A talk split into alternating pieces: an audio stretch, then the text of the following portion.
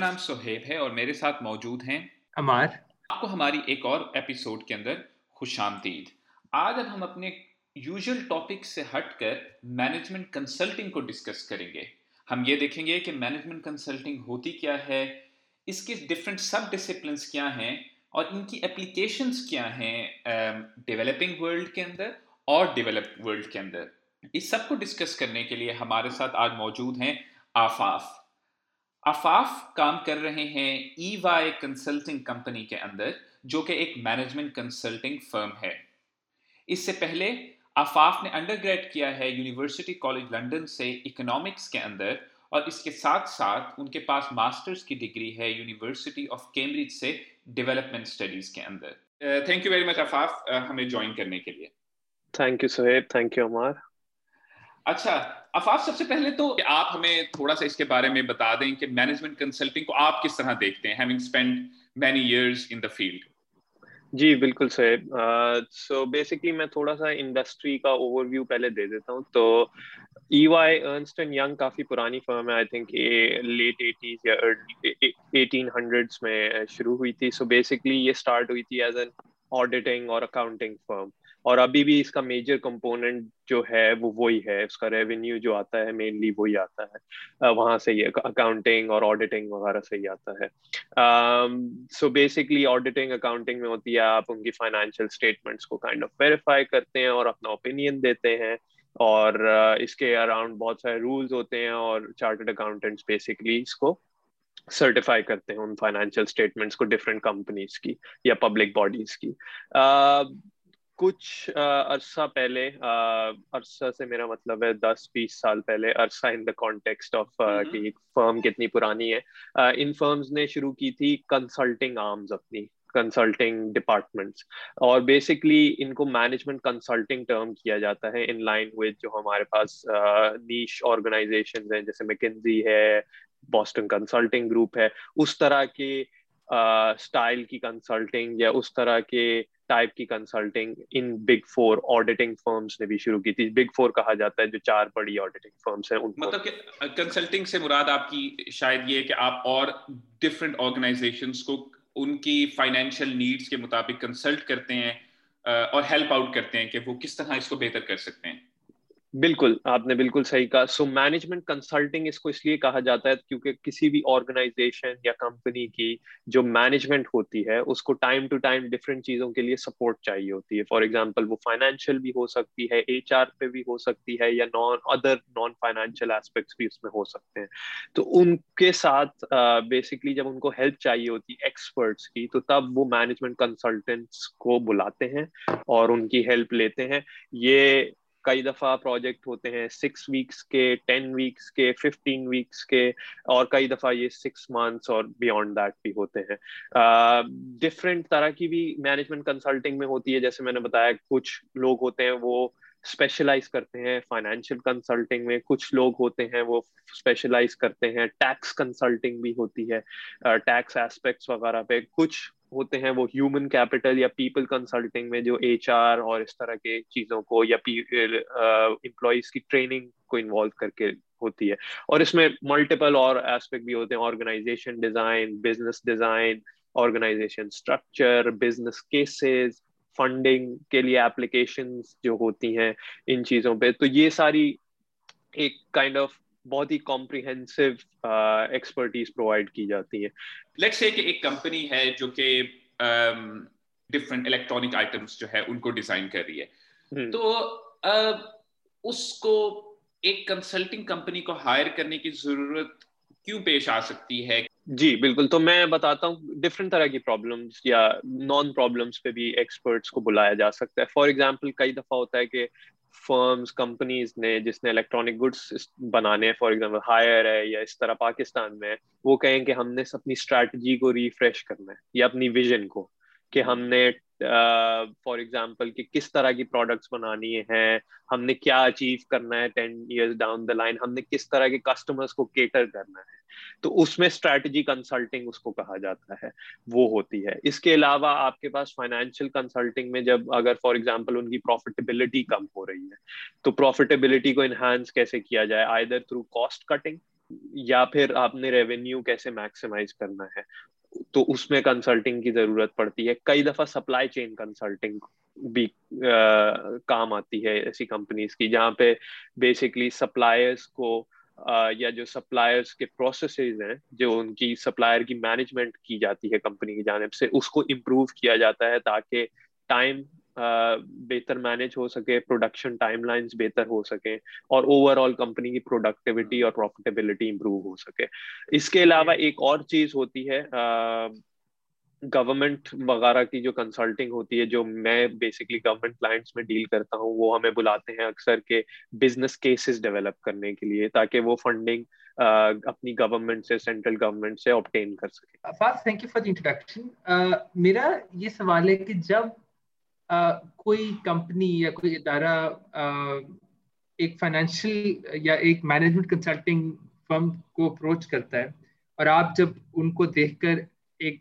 Plan formulate करते हैं या उनके लिए कोई एडवाइस बनाते हैं कि किस तरह उनकी हेल्प की जा सकती है,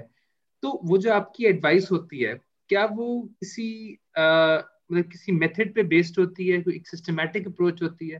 हम लोग इस तरह, आई थिंक हमारे व्यूअर्स जो सुन रहे होंगे, टिपिकली हमारी जितनी भी पहले पॉडकास्ट होती रही हैं वो टिपिकली कोई ना किसी साइंस के टॉपिक पे होती रही हैं, और साइंस में जब हम कोई तहकीक करते हैं तो साइंटिफिक मेथड फॉलो किया जाता है। तो आप लोग किस मेथड को लेकर चलते हैं? Uh, ये बहुत अच्छा क्वेश्चन है, और ज्यादातर जो मैनेजमेंट कंसल्टेंट्स होते हैं या उनके ऑर्गेनाइजेशंस अक्सर वो स्ट्रगल करती हैं कि इसका आंसर क्या है। सो uh, कंसल्टिंग so को अगर आप देखें तो ये मेरे एक मेंटोर ने कहा था कि एक ऐसे होता है कि अगर आपका क्लाइंट आपको बुलाए तो आप क्लाइंट से बोलते हो यार आप अपनी घड़ी दिखाएं, और आप उसी घड़ी में उसको टाइम देख के बता देते हैं, लेकिन उसका अंदाज ऐसा होता है कि उसको समझ आ जाती है। सो बेसिकली आइडिया कंसल्टिंग का ओवरव्यू ब्रॉडली ये होता है कि आ उनकी ऑर्गेनाइजेशन या उनकी बिजनेस और उसकी प्रॉब्लम को आप सबसे पहले समझते हैं, उसको फिर आप किसी फ्रेमवर्क, डिपेंड करता है आपकी कंसल्टिंग ऑर्गेनाइजेशन का बिलीफ क्या है, सिस्टम क्या है, उसको कई दफा फ्रेमवर्क्स के थ्रू गुजारा जाता है कि ये स्टेज गेटवे पास करके, फिर दूसरा गेटवे पास करके, फिर टेस्ट करके, फिर डेवलप करके, फिर फर्दर टेस्टिंग करके आ, उसको फॉर्मुलेट करके फिर इम्प्लीमेंट किया जाए। आ, कई दफा ये भी होता है कि आ, थिंक ऑन योर फीट, जो एक इंग्लिश का फ्रेज है, उसको यूज करके कंसल्टेंट्स को बुलाया जाता है, जो उनके लिए भी नया प्रोजेक्ट होता है, कंपनी के पास वैसे भी एक्सपर्टीज नहीं होती, लेकिन जनरलिस्ट स्किल्स को यूज करते हुए उसको और एक्सपीरियंस को यूज करते हुए या कई दफा सब्जेक्ट मैटर एक्सपर्ट्स को इन्वॉल्व करते हुए एक प्लान फॉर्मुलेट किया जाता है और फिर उसको इम्प्लीमेंट किया जाता है। स्कोप uh, जिसको कहा जाता है चीजों का, वो डिटरमिन करता है कि प्लान या कौन सा फ्रेमवर्क या कौन सा डिजाइन या या कौन सा आइडिया कहाँ पे यूज किया जाएगा, क्योंकि हर प्रोजेक्ट का स्कोप डिफरेंट होता है। इस तरह बहुत काफी हद तक कभी one size fits all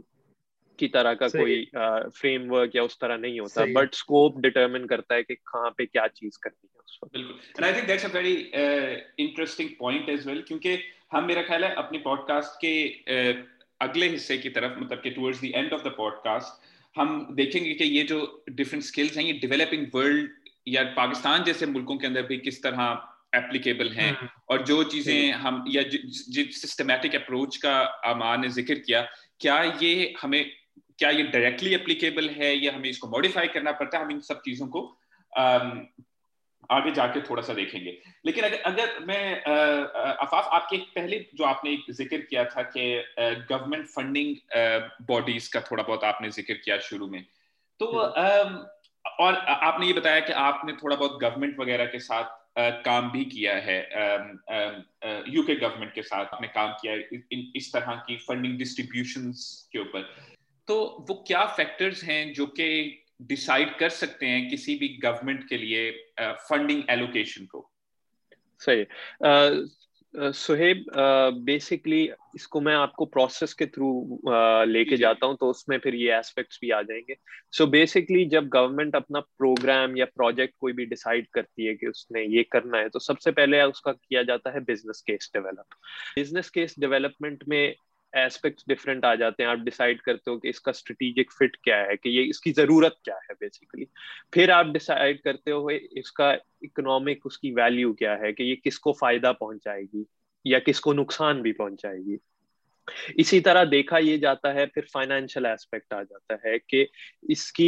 value tax payer, क्योंकि गवर्नमेंट के क्लाइंट्स ज्यादा टैक्स, गवर्नमेंट के कस्टमर्स सिटीजन्स होते हैं, टैक्स पेयर होता है, तो जो टैक्सेस दे रहे हैं उनको क्या फायदा है या उनको क्या कॉस्ट इसकी पड़ेगी। और इसके अलावा डिफरेंट चीजें और होती हैं कि इसकी मैनेजमेंट कैसे होगी, प्रोजेक्ट की होगी। तो जो फाइनेंशियल और इकोनॉमिक केस है बेसिकली उसमें देखा यही जाता है कि इसकी फंडिंग की जरूरत क्या है, सबसे पहले उसको ये समझा जाता है। उसको समझने के बाद फिर डिटरमिन किया जाता है कि प्रोजेक्ट का स्कोप क्या है और उसके अंदर कितनी फंडिंग इस्तेमाल होगी। और जब इसकी ज़रूरियात को असेस किया जाता है तब दो प्रिंसिपल्स मेनली, जब मेरा काम यूके गवर्नमेंट के साथ ज़्यादा होता है उसमें हम जो जो आजकल देखते हैं वो है वैल्यू फॉर मनी, जो मैं जैसे मैंने पहले कहा कि यूके गवर्नमेंट के टैक्स पेयर को इसकी कॉस्ट क्या पड़ेगी और उसका फ़ायदा क्या होगा। सो फॉर एग्जांपल अगर कोई प्रोजेक्ट है हंड्रेड मिलियन पाउंड्स का, तो उसके नतीजे में यूके गवर्नमेंट को, आवाम को क्या फवायद होंगे, क्या मिल रहा है, टेंजेबल रिजल्ट उसका क्या है। तो सबसे पहले हम उसको समझते हैं, उसको पेपर पे लिखते हैं और उसको प्रूव भी करते हैं एविडेंस गैदरिंग और रिसर्च के थ्रू। दूसरा जो आजकल जो कंजर्वेटिव यूके गवर्नमेंट है, जो ट्वेंटी नाइनटीन में मेजॉरिटी में इलेक्ट हुई थी, उन्होंने ये प्रिंसिपल अपनाया था लेवलिंग अप एजेंडा, जिसको कहा जाता है कि यूके गवर्नमेंट का ये बिलीफ था कि लंदन पे उसका बहुत ज्यादा फोकस है, जैसा हमारे मुल्क कराची का, कराची पे बहुत अक्सर फोकस रहता है कि फाइनेंशियल हब वो है, या लाहौर पर, पंजाब के कॉन्टेक्स्ट, बिल्कुल बिल्कुल, के साउदर्न पंजाब की फंडिंग भी सेंट्रल पंजाब में ही सारी लगाई जाती है। तो लेवलिंग अप एजेंडा का मकसद ये था कि हम ना सिर्फ कि गवर्नमेंट की अपनी सिविल सर्विस की जॉब्स, बल्कि जो डिफरेंट प्रोजेक्ट्स वगैरह हैं हम वो भी ज्यादा से ज्यादा इंट्रोड्यूस करें डिफरेंट एरियाज में यूके के, और सिर्फ प्रोजेक्ट्स वहाँ इंट्रोड्यूस ना करें, मेक श्योर करें कि प्रोजेक्ट्स का जो फायदा हो वो भी उन्हीं एरियाज को हो, रादर देन के सारा फायदा साउथ ऑफ यूके या लंदन की तरफ हो। hmm. तो बेसिकली ये दोनों प्रिंसिपल्स को अपनाया जाता है स्ट्रेटेजिक एस्पेक्ट से, कि उसका फिट डिटरमिन करने के लिए। oh. आ, जी अच्छा, अगर अगर मैं आपकी के जो आपने बताया इससे एक फर्दर थॉट मुझे आई है कि जब आप ये बताते हैं कि गवर्नमेंट को कहाँ पैसे स्पेंड करने की ज़रूरत है, जो उनके लिमिटेड रिसोर्सेज हैं उनको क्या एलोकेट करना है, तो एक कंसिडरेशन तो जैसे आपने कहा कि you develop a business plan and see के इसको गवर्नमेंट को कितना फ़ायदा होगा, लोगों को कितना फ़ायदा होगा। अगर हम फ़ायदे को एक अकाउंटेंट की तरह देखें या एक मैथमेटिशियन की तरह देखें तो वो प्रॉब्लम नंबर्स में होगा, लेकिन अगर हम फायदे को क्वालिटी ऑफ लाइफ या कोई कैपेबिलिटीज अप्रोच या किसी और तरीके से देखें तो वो आ, वो शायद उसको मेजर करना मुश्किल हो। तो तो इस तरह आपके काम में क्या social scientists, let's say anthropologist, sociologists और मैथमेटिशियंस, इन सब की जगह है, और मतलब क्या ये सब एक प्रोजेक्ट में होते हैं या एक ही तरह के लोग होते हैं, किस तरह होता है ये सब? Uh, ये बहुत अच्छा क्वेश्चन है अमन, और इसमें आई थिंक uh, जो आपने पहले क्वेश्चन किया अराउंड के फ्रेमवर्क्स या क्या कोई सेट uh, प्लान होता है या मेथोडोलॉजी होती है जिसको फॉलो uh, किया जाता है। सो so, इस केसेस में जब आप बिजनेस केसेस डेवलप कर रहे हो तो गवर्नमेंट की फंडिंग या प्रोग्राम्स के लिए, तो हम यूज़ करते हैं फाइव केस मेथोडोलॉजी, इसको कहा जाता है। जैसे मैंने थोड़ा सा एलैबोरेट किया कि उसमें सबसे पहला केस होता है स्ट्रेटेजिक केस, उसको कहा जाता है कि इसकी ज़रूरत क्या है। दूसरा केस आ जाता है इकोनॉमिक केस। इकोनॉमिक केस में बेसिकली ये सोशियो इकोनॉमिक बेनिफिट्स जो हैं, जिसमें एंथ्रोपोलॉजिस्ट, डिफरेंट तरह के एनालिस्ट, इकोनॉमिस्ट इन्वॉल्व होते हैं, जो सिर्फ फाइनेंशियल बेनिफिट्स नहीं देखते, वो ये भी देखते हैं कि फॉर एग्जांपल अगर कोई प्रोजेक्ट डिजिटल कनेक्टिविटी का लॉन्च किया जा रहा है तो हर डिफरेंट एज ग्रुप्स को उसका क्या फायदा होगा, उसका इन्वायरमेंट पे क्या इम्पैक्ट होगा, क्योंकि अगर हमारी डिजिटल कनेक्टिविटी बेहतर हो जाती है, हमें शायद five days a week office नहीं जाना पड़ेगा, तो उससे कार्बन एमिशंस में कमी क्या आएगी। तो इस तरह होलिस्टिक तरीके से पूरी तरह से उसको असेस किया जाता है within the economic case. जो फाइनेंशियल केस है उसमें फाइनेंशियल एनालिस्ट और चार्टर्ड अकाउंटेंट्स इन्वॉल्व होते हैं, जिसमें उसकी प्रोजेक्ट की फंडिंग को देखा जाता है और उसकी फंडिंग के डिफरेंट फेजेस को देखा जाता है। और फिर नेक्स्ट फेज आता है कमर्शियल केस, जिसमें सप्लायर मैनेजमेंट के उसको डिलीवर कैसे किया जाएगा उस प्रोजेक्ट को, और लास्ट होता है मैनेजमेंट केस कि उसको मैनेज कैसे किया जाएगा, कि फॉर एग्जांपल जो आपकी आ, बाद में एविडेंस आ रहा है कि इसका आपने तो असेस किया था कि ये फायदा होगा, बट उसका एविडेंस उसके बरक्स आ रहा है कि ये कि उसका फायदा नहीं है या नुकसान है या कम फायदा है या ज्यादा फायदा, तो उस एविडेंस को मैनेजमेंट यूज कैसे करेगी ताकि प्रोग्राम को इम्प्रूव किया जाए। तो लेसन्स लर्न जो अप्रोच कहा जाता है उसका मैनेजमेंट केस में इस्तेमाल किया जाता है। तो ये फाइव केस मेथोडोलॉजी होती है। सही सही, तो बड़ी एक होलिस्टिक मेथोडोलॉजी है। Um, क्योंकि अगर मैं एक लोकल एग्जांपल देखूं, uh, मैं लाहौर में बेस्ड हूं, तो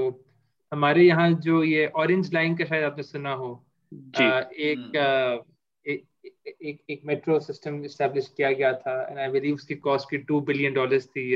तकरीबन इसके करीब थी if I am not wrong. तो काफी लोग क्रिटिसाइज भी करते हैं कि भाई ये पैसे हम हॉस्पिटल्स बनाने में लगा देते, काफी लोग इसको प्रेज करते हैं कि जी इससे क्वालिटी ऑफ लाइफ इंप्रूव होता है और ट्रांसपोर्टेशन आसान हो जाती है। तो वही बात है कि आई थिंक एक कंसल्टिंग कंपनी, और प्रॉब्ली उन्होंने की होगी कंसल्टिंग किसी आपके जैसे फर्म से, उन्होंने सारे एस्पेक्ट्स देख के शायद कोई फिजिबिलिटी निकाली हो। बिल्कुल। सो अमर, आपने ये चीज़ मेंशन की एंड उसकी रिजल्ट में मुझे एक चीज़ का ख्याल आया कि अक्सर यूके गवर्नमेंट को भी आजकल बहुत क्रिटिसाइज किया जा रहा है के मैनिफेस्टो में इस तरह के प्लेजेस कर लिए जाते हैं जो पीएमएलएन स्टाइल गवर्नमेंट करती है। डेवलपिंग uh, कंट्रीज जैसे पाकिस्तान है, उसमें डिसाइड पहले कर लिया जाता है कि कौन सा प्रोजेक्ट गवर्नमेंट ने, शहबाज शरीफ साहब ने लॉन्च करना है, और उसकी फीजिबिलिटीज बाद में निकाली जाती है और वो फीजिबिलिटीज को जबरदस्ती फिट किया जाता है। जब मैंने यूके गवर्नमेंट का या इवन डेवलप्ड वर्ल्ड का अगर आप बेस्ट एग्जाम्पल्स आप देखें, तो उसमें ये होता है कि डिफरेंट गवर्नमेंट के डिपार्टमेंट्स अपनी बिजनेस केसेस सबमिट कराते हैं ट्रेजरी को, जो के जो पीएमएलएन के टाइम पे सागदार के अंदर अंडर आती थी, और फिर वो असेस करते हैं कि for example different business cases ने डिफरेंट अमाउंट ऑफ फंड्स मांगे हैं डिफरेंट प्रोजेक्ट्स के लिए, तो कौन सा प्रोजेक्ट सबसे ज्यादा वैल्यू फॉर मनी दे रहा है, कौन सा प्रोजेक्ट उसका लेवलिंग अप एजेंडा को सेटिस्फाई कर रहा है और किसकी जरूरत है, सो so, उस क्राइटेरिया को कौन सा सेटिस्फाई कर रहा है, और उसको फिर वो फंडिंग देते हैं। और फंडिंग देने के भी दो तरीके होते हैं। एक फेज्ड फंडिंग होती है कि आप प्रोग्राम को डिफरेंट फेजेस में डिवाइड कर दें, और अगर आपका पहला फेज कामयाबी से चल जाएगा, उसका एविडेंस आ रहा है, फॉर एग्जांपल एक स्टॉप से दूसरे स्टॉप तक मेट्रो बस कामयाबी से चल रही है, तो फिर आपको दूसरे फेजेस की फंडिंग रिलीज होगी। या फिर ये होता है कि एक ही साथ फंडिंग रिलीज कर दी जाती है, बट उसको मेक श्योर किया जाता है कि ये प्रोजेक्ट दुनिया में कहीं और या उसी मुल्क में कहीं और भी कामयाब हो चुका है, और जो वो कहना चाह रहे हैं उस बिजनेस केस में वो वो डिलीवर कर चुका है, फिर ही अच्छा। एकदम फंडिंग दी जाती है।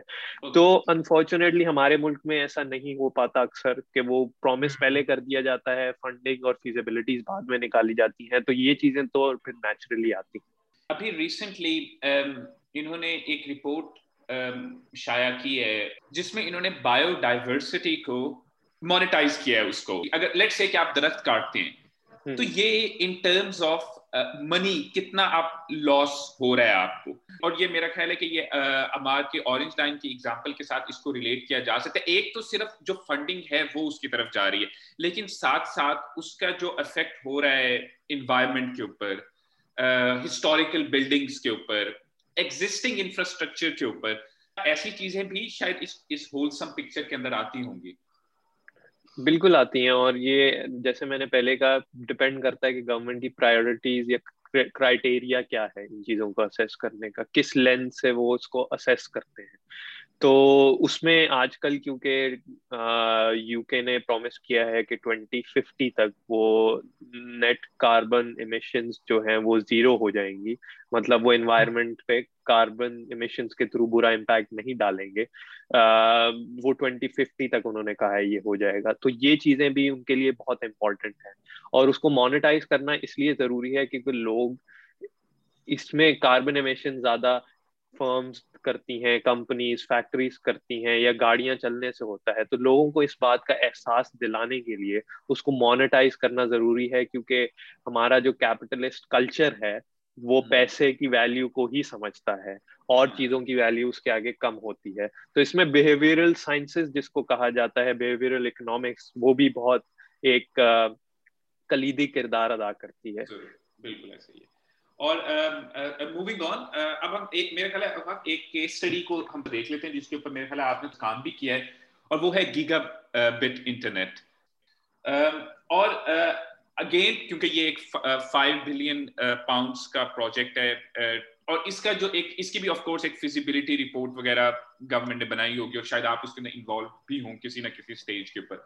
तो आप इसको थोड़ा सा हमें बताएंगे इसके बारे में? जी बिल्कुल। सो सो है मैं पहले कॉन्टेक्स्ट सेट करने के लिए गीगाबिट इंटरनेट को एक्सप्लेन कर दूं ताकि हमारे लिसनर्स को ये सब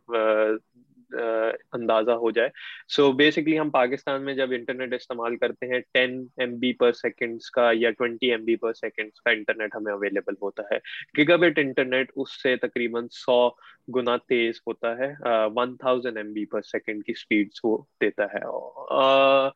और ये इसकी भी फिजिबिलिटी ऑब्वियसली गवर्नमेंट ने निकाली कि इसके फवायद क्या हैं, लेकिन एक दो साल पहले इन्होंने असेस किया कि यूरोप में जो अवेलेबिलिटी है गीगाबिट इंटरनेट की वो काफ़ी हाई है एज़ कम्पेयर टू यूके में और यूके के रूरल एरियाज वगैरह में, जिसकी वजह से ये लेवलिंग अप एजेंडा भी जो है वो उस हद तक कामयाब नहीं हो पा रहा था जितना यूके गवर्नमेंट चाह रही थी। तो यूके गवर्नमेंट ने डिसाइड किया कि ट्वेंटी ट्वेंटी फाइव तक पचासी परसेंट यूके में गीगाबिट इंटरनेट अवेलेबल होगा, जिस क्योंकि अक्सर औकात वो काफ़ी एक्सपेंसिव होगा कस्टमर्स के लिए, तो ज़रूरी नहीं है कि हर घर में वो इंस्टॉल्ड हुआ हो, बट अवेलेबल होगा जो भी उसको अफोर्ड या इंस्टॉल करवाना चाहता है। और इसके अलावा ट्वेंटी थर्टी तक उन्होंने ये वादा किया है कि पूरे यूके में गीगाबिट इंटरनेट अवेलेबल हो जाएगा। um, इसके लिए उन्होंने ट्वेंटी ट्वेंटी फाइव तक अभी one point two billion pounds available किए हैं और इसके अंदर चार डिफरेंट प्रोजेक्ट्स लॉन्च किए हैं। नंबर वन प्रोजेक्ट है जिसको आउटसाइड इन कहा जाता है, जो रूरल एरियाज में फोकस करेगा और बेसिकली कमर्शियल सप्लायर्स जैसे हमारे यहाँ वर्ल्ड कॉल होती है या पी टी सी एल होती है, उनको फंड किया जाएगा या सब्सिडाइज किया जाएगा कि वो ये नेटवर्क्स डेवलप कर सके। जो दूसरा एस्पेक्ट है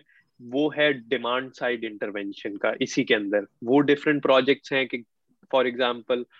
घर को,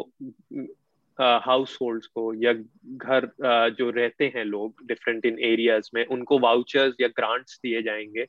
गवर्नमेंट की जानिब से कि वो गीगाबिट इंटरनेट इंस्टॉल करवा सके। इसी तरह स्मॉल मीडियम साइज एंटरप्राइजेज जो छोटे बिजनेसेस हैं उनको भी ये ग्रांट्स वगैरह दिए जाएंगे।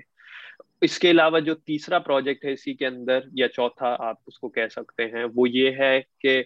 पब्लिक सेक्टर की जो ऑर्गेनाइजेशंस हैं, गवर्नमेंट डिपार्टमेंट्स हैं, उनके ऑफिसेज हैं, उसमें उनको ग्रांट्स दिए जाएंगे कि वो हब्स इंस्टॉल कर सकें। हब्स आ, मतलब कि जैसे फाइव जी एंटेना सर्विसेज होती हैं और उस तरह, ताकि जो उस लोकल एरिया में लोग रहते हैं वो उन सर्विसेज का फ़ायदा उठा सकें। सो बेसिकली ये काफ़ी वास्ट, कॉम्प्रिहेंसिव और डिफरेंट तरह का प्रोजेक्ट है और काफ़ी एम्बिशियस भी कहा जा सकता है इसको। uh, मैंने इसकी बेसिकली बिजनेस केस डेवलपमेंट में ही सपोर्ट की थी और अभी भी कर रहा हूँ, और uh, ये काफ़ी इंटरेस्टिंग प्रोजेक्ट है। तो Afaf, given your knowledge in this field, आपको क्या लगता है कि पाकिस्तान में हम कब एक्सपेक्ट कर सकते हैं gigabit internet? So uh, so, एक अच्छी बात यह है इमरान खान गवर्नमेंट की कि एटलीस्ट उन्होंने डिजिटल कनेक्टिविटी इम्प्रूव करने की और उसके फवायद को जानने की बातें शुरू ज़रूर कर दी हैं। गीगाबिट मैं ये हमेशा से मानता हूँ पाकिस्तान में दो या तीन डिफरेंट तरह की दुनिया रहती है। तो जो जिस दुनिया से हमारा ताल्लुक है या हमारे दोस्तों का या फैमिली मेम्बर्स का ताल्लुक है वो एक इलीट बैकग्राउंड से है, तो उनको तो ये हाई चांस है कि ये within the next five to ten years available हो जाएगी। बट अगर आप आउटसाइड इन अप्रोच लें जो यूके गवर्नमेंट ने ली है कि रूरल एरियाज में भी ये अवेलेबल कराया जाए और कोशिश करके पहले कराया जाए, क्योंकि उधर कमर्शियली उसको जस्टिफाई नहीं किया जा सकता इन्वेस्टमेंट को uh, कई दफ़ा, तो उस वक्त उस केस में आई थिंक बीस से पच्चीस साल कम से कम लग सकते हैं। uh, लेकिन जैसे मैंने कहा कि हमारा ज़रूरी नहीं है कि हमारे पास गीगाबिट इंटरनेट ही अवेलेबल हो, सबसे पहले जो ज़रूरी है कि इंटरनेट अवेलेबल हो। hmm. uh, और आई थिंक वो बहुत इम्पॉर्टेंट है। आई थिंक हमारी गवर्नमेंट जहाँ लैक करती है वहाँ ऑब्वियसली प्लानिंग, फीजिबिलिटी, ये इश्यूज और डिलीवरी के तो हैं ही हैं, बट ये भी है इशू कि उसको किस तरह से समझना है और किस तरह से प्रोग्रेस करना है। मैं एग्जांपल देता हूँ कि डिजिटल कनेक्टिविटी की तो बात हो रही है जिसमें गूगल, फेसबुक के एग्जीक्यूटिव से इमरान खान साहब मीटिंग्स कर रहे हैं उसको समझने के लिए, बट बात ये है कि प्रोग्राम डिलीवर करना है पीटीसीएल ने, वर्ल्ड कॉल ने और गवर्नमेंट के बिहाफ पे ब्यूरोक्रेसी ने, जिनको ये बात की अनफॉर्चुनेटली काफ़ी हद तक हमें ये लगता है और मुझे यकीन है कि इसका अंदाज़ा नहीं है कि इसके फ़वायद क्या हैं, इसकी ज़रूरत क्या है और इसको फंड कैसे करना है, इसको डिलीवर कैसे करना है। तो फेसबुक, गूगल दस पंद्रह हज़ार लोगों को शायद wireless five G services free of cost फराहम कर सकता है या ट्रेनिंग दे सकता है, लेकिन अगर गवर्नमेंट का काम ही ये होता है कि जनरल पॉपुलेशन, आम आदमी के Uh, के लिए सर्विसेज प्रोवाइड की जाएं और उसको फैसिलिटेट किया जाए, अगर हमारा विजन ही वो नहीं है तो बीस से पच्चीस साल भी बहुत एम्बिशियस बात है। अच्छा, ओके। लेकिन इसके अंदर एक मेरे ख्याल है थोड़ी सी light at the end of the tunnel है, वो ये है कि uh, शायद फाइव जी इंटरनेट स्टैंडर्ड के आने से अगर वो पाकिस्तान जैसे मुल्क के अंदर लॉन्च हो जाता है तो uh, जिस तरह ये थ्री जी और फोर जी की वजह से मतलब इंटरनेट कनेक्टिविटी काफ़ी इम्प्रूव हुई है even in the rural areas. और of course I do agree with you कि शायद uh, uh, जो फोर जी स्टैंडर्ड इंटरनेट है वो हर जगह के ऊपर अवेलेबल नहीं है, मतलब खासतौर पे रूरल एरियाज हमारे लैक करते हैं इस चीज़ के अंदर।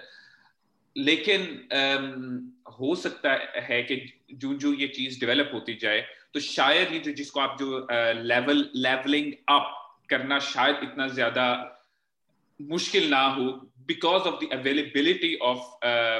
Telecom companies all over Pakistan और नियरली ऑल ओवर पाकिस्तान। जी बिल्कुल। नहीं सोहेब, आपकी बात बिल्कुल सही है। uh, मैं सिर्फ उसको इस लेंस से देखता हूँ कि यूके इतना छोटा मुल्क है एज कम्पेयर टू पाकिस्तान, आबादी भी इतनी ज़्यादा नहीं है और वो भी अगर ये सर्विसेज अपने रूरल एरियाज में नहीं प्रोवाइड कर सके उस लेवल तक जितना वो चाहते हैं तो पाकिस्तान में ये काफ़ी मुश्किल होगा।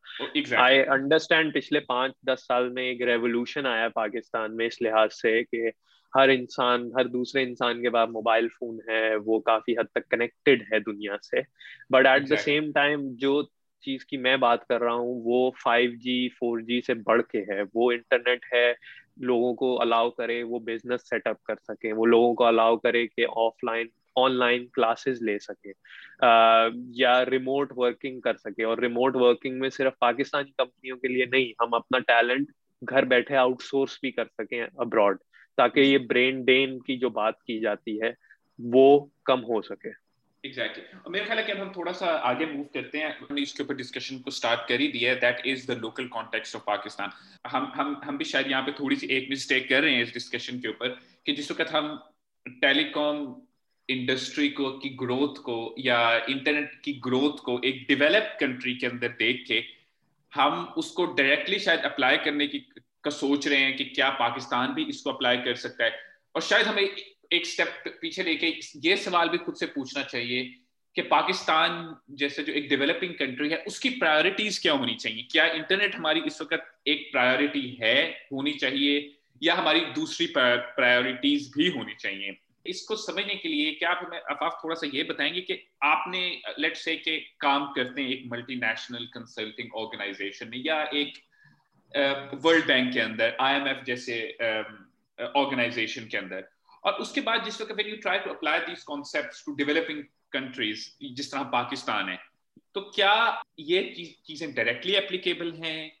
या जिस तरह हमने शुरू में देखा कि क्या हमें कॉन्टेक्स्ट को देखना पड़ता है और फिर अपने नॉलेज को या इन चीज़ों को मॉडिफाई करना पड़ता है? uh, बहुत अच्छा क्वेश्चन है सुहेब, और ये obviously this is very close to my heart as well जब मैं इन चीज़ों के बारे में सोचता हूँ। uh, मेरा ओपिनियन ये है uh, कि अगर आप किसी भी चीज को, क्योंकि हमारे जैसे मैंने बताया हर कंसल्टिंग प्रोजेक्ट डिफरेंट होता है, उसका स्कोप डिफरेंट होता है, क्या उसका सोल्यूशन होगा वो डिफरेंट होता है, और अक्सर अवकात प्रॉब्लम्स भी डिफरेंट होती है। अगर आप one size fits all approach लेंगे और हर तरह एक तरह का सोल्यूशन हर जगह अप्लाई करना चाहेंगे तो वो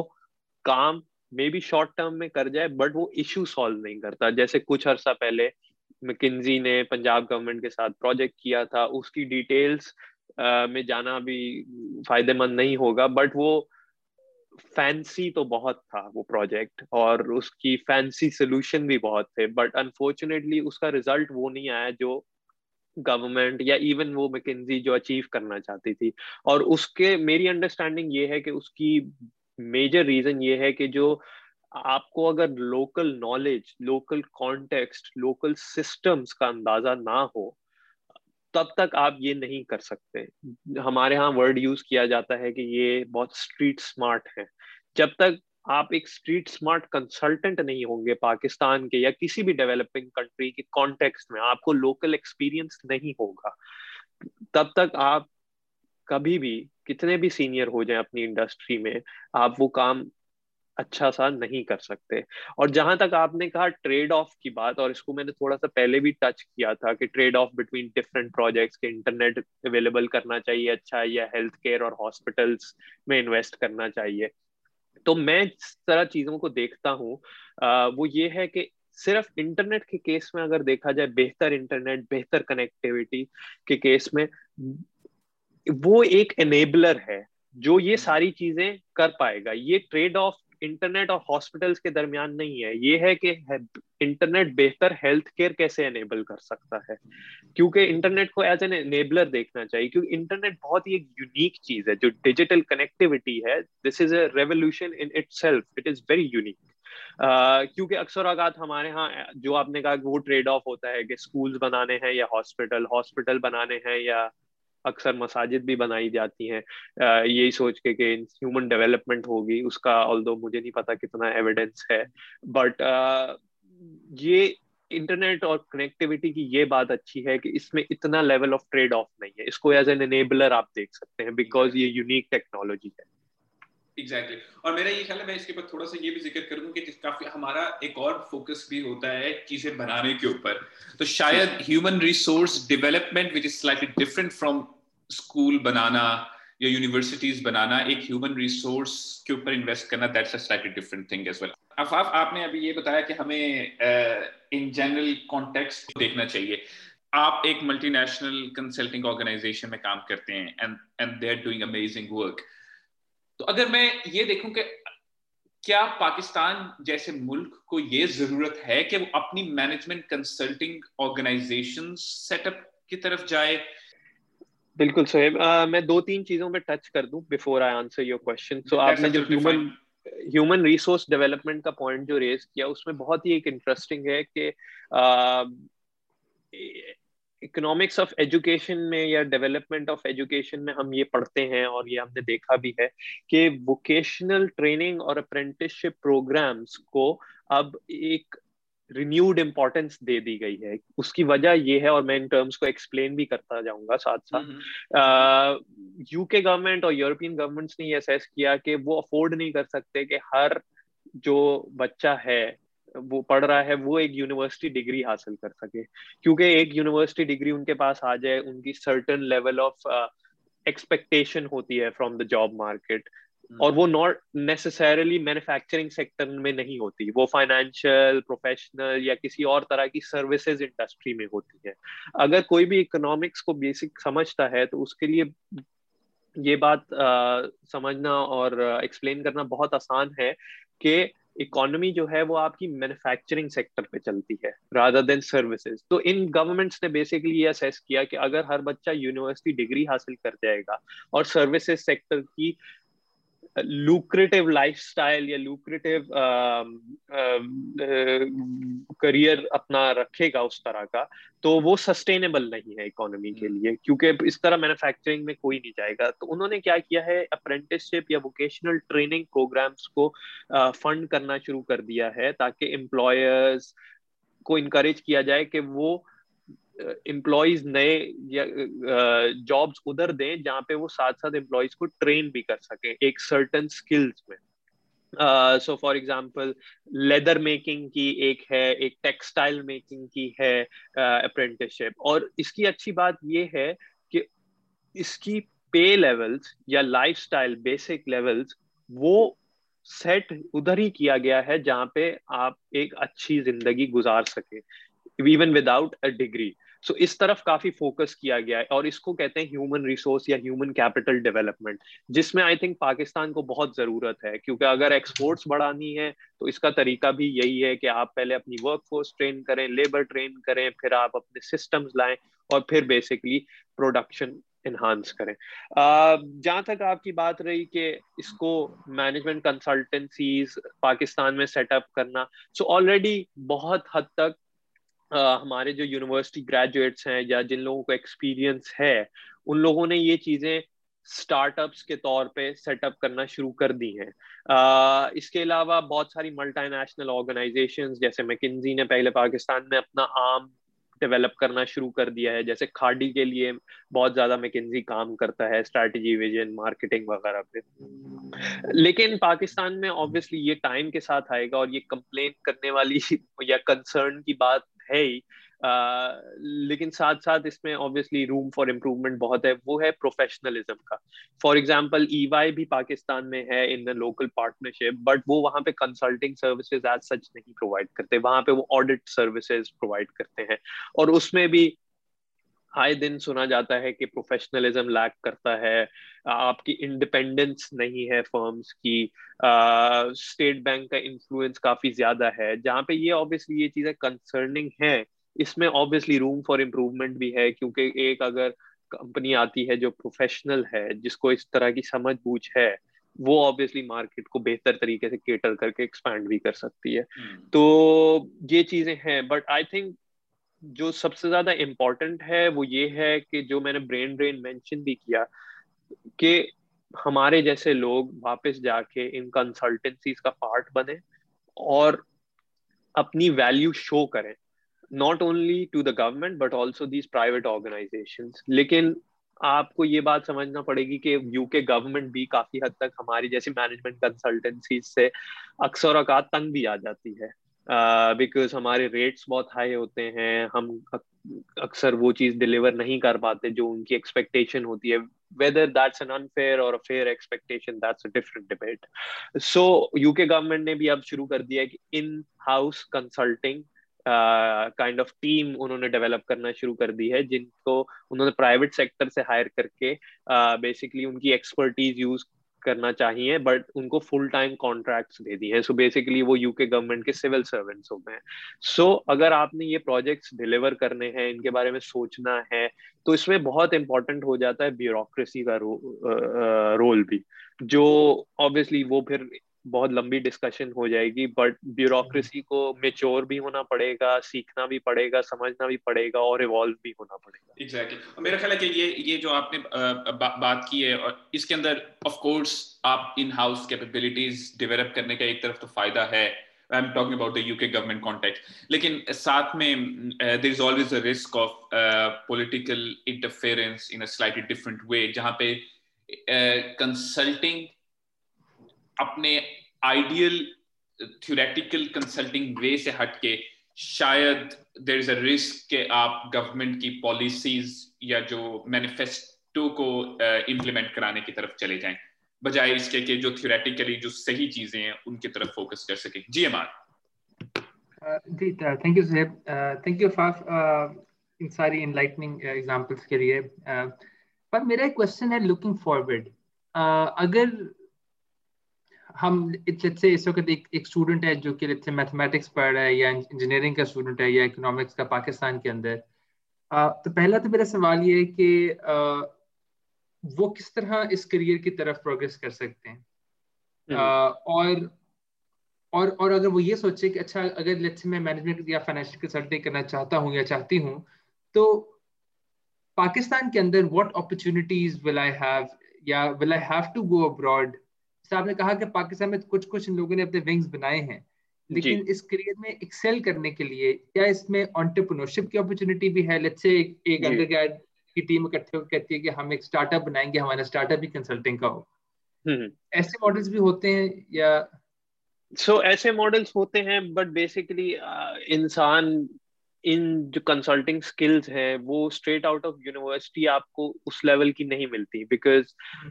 क्यों मैं या आप एज ए कंपनी या हमारे कंपनी के रिप्रेजेंटेटिव हम उनकी स्किल्स जो नए न्यूली ग्रेजुएट्स हैं उनके लिए पे करेंगे जब हमें पता है कि हमें उनसे ज्यादा बेहतर पता है, जानबूझ है इंडस्ट्री की। सो so, इसका बेहतरीन तरीका मेरे करीब ये है कि आप जो डिफरेंट पाकिस्तान में मैनेजमेंट ट्रेनिंग प्रोग्राम्स होते हैं डिफरेंट कंपनीज में, जैसे फिलिप मॉरिस है, कोक इंडस्ट्रीज हैं, इन चीज़ों में बेहतरीन ये है कि जिस इंडस्ट्री में आप काइंड ऑफ इंटरेस्टेड हैं आप उसमें चार पाँच साल का एक्सपीरियंस लें, आप उसके इन्स एंड आउट्स समझें, इंडस्ट्री फंक्शन कैसे करती है, वो एक्सपर्टीज जो रेलेवेंट है इंडस्ट्रीज को वो डेवलप करें, और उसके साथ साथ आप जनरलिस्ट स्किल्स भी डेवलप करते हैं कि आपकी कम्युनिकेशन कैसी है, आप प्रॉब्लम स्ट्रक्चर कैसे करते हैं, प्रोग्राम मैनेज कैसे करते हैं, और ये चीजें। जब आपको ये चीजें आ जाएं तो फिर आप five to six years after down the line आप उस स्टेज पे होगे कि आप ग्रुप ऑफ फ्रेंड्स या ग्रुप ऑफ कॉलीग्स मिलके एक कंसल्टिंग स्टार्टअप uh, आप शुरू कर सकते हैं। बहुत सारे लोगों ने स्ट्रेट आउट ऑफ यूनिवर्सिटी भी ये किया जैसे आपने बोला, बट वो फिर नॉन टेक्निकल साइड पे चले जाते हैं और वहाँ पे जैसे उनको फर्म्स हायर करती हैं डेटा गैदरिंग के लिए या डेटा एनालिटिक्स के लिए, वो kind of out of context skills होती हैं क्योंकि आप कोई इंडस्ट्री स्पेसिफिक स्किल नहीं वो डेवलप करते, आप जनरल सर्विसेज प्रोवाइड करते हो। बट अगर आप सक्सेसफुल मैनेजमेंट कंसल्टेंट बनना है तो आपका इंडस्ट्री एक्सपोजर, इंडस्ट्री फोकस होना जरूरी है, और फिर उस इंडस्ट्री फोकस और बैकग्राउंड को यूज करते हुए आप डिफरेंट एरियाज में आ, अपनी कंसल्टिंग सर्विसेज या एक्सपर्टीज प्रोवाइड कर सकते हैं। जी सही, That, that, that makes sense. और मैं बार, ए, एक बार मैं इसमें कह दूं कि consulting and these sort of things are very important और ये बहुत इंटरेस्टिंग है, लेकिन आफाफ ने जिस तरह शुरू में ये जिक्र किया कि किसी भी एक मुल्क की ग्रोथ के लिए सर्विस uh, सेक्टर से हट के मैन्युफैक्चरिंग की तरफ भी काम करने की जरूरत होती है। तो सबसे पहला सवाल तो हमें खुद से ये भी पूछना चाहिए कि अगर आपने इंजीनियरिंग या मेडिसिन की डिग्री की है तो आ, आप आप कंसल्टिंग की तरफ जाना क्यों चाहते हैं?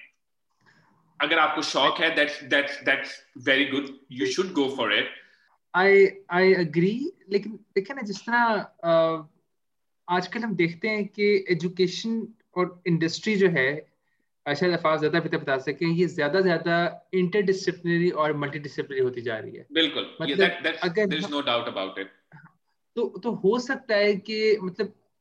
एक मेडिकल स्टूडेंट, देखें हमें पाकिस्तानी कॉन्टेक्स्ट में पता है कि बहुत सारे लोग मेडिसिन इंजीनियरिंग इसलिए कर रहे होते हैं क्योंकि बड़े भाई ने किया था, बड़ी बहन ने किया था, और और लाइक बच्चे वही करते हैं, राइट? तो तो शायद वो किसी पॉइंट पे अपने आप क्वेश्चन करें कि that's that's a valid point, और अगर आपको शौक है तो go for it by all means. जी Uh, अच्छा, मेरा मेरे वैसे एक एक एक ही क्वेश्चन था फास्ट के, स्पेशली जब मैं नई जनरेशन को देखूं कि जो एडवांसेस इन एआई है, आर्टिफिशियल इंटेलिजेंस, बहुत सारी डिसीजन मेकिंग शायद इवेंचुअली डिफरेंट मशीन लर्निंग या एआई एल्गोरिथम्स हमारे लिए कर रहे हों। कंसल्टिंग uh, एक ऐसी चीज़ है जिसमें से आपने हमें समझाया डिटेल में कि उसमें बहुत सारे एस्पेक्ट पर डिसीजन मेकिंग की जाती है, तो आपको लगता है कि बहुत सारे केसेस शिफ्ट कर दिए जाएंगे एक एआई कंप्यूटर के एक एआई एल्गोरिथम की तरफ, और हर कंसल्टेंसी का अपना एआई एल्गोरिथम मौके जगह बता दिया करेगी कि जी ऐसे कर लें वैसे कर लें? जी आ, बहुत अच्छा क्वेश्चन है हमारा, और ऑलरेडी इस चीज़ पे थिंकिंग काफ़ी ज़्यादा है कि और बहुत सारी इवन ईवाई या अदर हमारी जो फर्म्स हैं वो ये यूज़ करना शुरू कर दिया है उन्होंने, जो उनके ऑडिट प्रोफेशंस हैं, क्योंकि उसमें वेरिफिकेशन की ज़रूरत होती है, एविडेंस चेकिंग की होती है, तो उसमें बहुत सारे प्रोसेसेस को कोशिश किया जा रहा है कि RPA apply, robotic process automation apply किया जाए और उसको ऑटोमेट किया जाए। बट कंसल्टिंग एक ऐसी फील्ड है कि उसमें हमेशा ह्यूमन टच इन्वॉल्व होना ज़रूरी होगा, आ, तो उसमें आ, एआई का इस्तेमाल इस तरह से हो सकता है कि फॉर एग्जांपल अगर मैं एज अ कंसल्टेंट उनके बिजनेस को समझने के लिए या उनकी प्रॉब्लम को समझने के लिए और वो कहाँ दुनिया में है और और केसेस क्या हैं, उसकी होलिस्टिक रिसर्च अपने बैकग्राउंड एस्टेब्लिश करने के लिए आप एआई या उसका इस्तेमाल कर सकते हो कि उसमें आप डेटा अपलोड कर दें और उसका ऑप्टिमम सोल्यूशन क्या है। लेकिन कॉन्टेक्स्ट क्योंकि एक इंसान ही बना सकता है और उसको इम्प्लीमेंट उस कॉन्टेक्स्ट में इंसान ही कर सकता है, तो सोल्यूशन डिराइव रिसर्च करने में एआई हेल्प कर सकती है और ये प्रोसेस उसको फास्ट कर सकती है as compare to if a human is doing it. But at the end of the day एक ह्यूमन टच उसके लिए बहुत इम्पोर्टेंट है। uh, तो आई थिंक के जैसे कोविड की वजह से ये कंसल्टिंग सर्विसेज बहुत ज्यादा कॉमन uh, भी हो गई हैं और बहुत ज्यादा इन डिमांड भी हो गई हैं। आई थिंक ये एआई और रोबोटिक प्रोसेस ऑटोमेशन और इस तरह की चीज़ों की वजह से कंसल्टिंग uh, उस तरह से बूम भी होगा, बिकॉज वो फैसिलिटेट करेंगे कि कंसल्टेंट्स आए, बेहतर काम कर सकें, जल्दी कर सकें और uh, अपने कस्टमर्स को, क्लाइंट्स को सेटिस्फाई कर सकें। और इसके साथ ही हम अपनी एपिसोड के इख्तिताम पर पहुंच चुके हैं। Afaf, thank you very much for this useful and interesting discussion. मुझे इस चीज़ का अंदाज़ा है कि हमने बहुत सी चीज़ों को सिर्फ एक सतही तौर के ऊपर डिस्कस किया है और हम इन चीज़ों को मज़ीद डिटेल में डिस्कस करने के लिए आपको अपनी आने वाली मज़ीद एपिसोड्स में जहमत देते रहेंगे। आपका फीडबैक हमारे लिए बहुत ज़्यादा इम्पॉर्टेंट है। आ, आप हमें ईमेल कर सकते हैं हमारे ईमेल एड्रेस पे जो कि है speak same lang at G mail dot com. ये मैं आपके लिए स्पेल कर देता हूँ, S P E A K S A M E L A N G at G mail dot com. Thank you very much.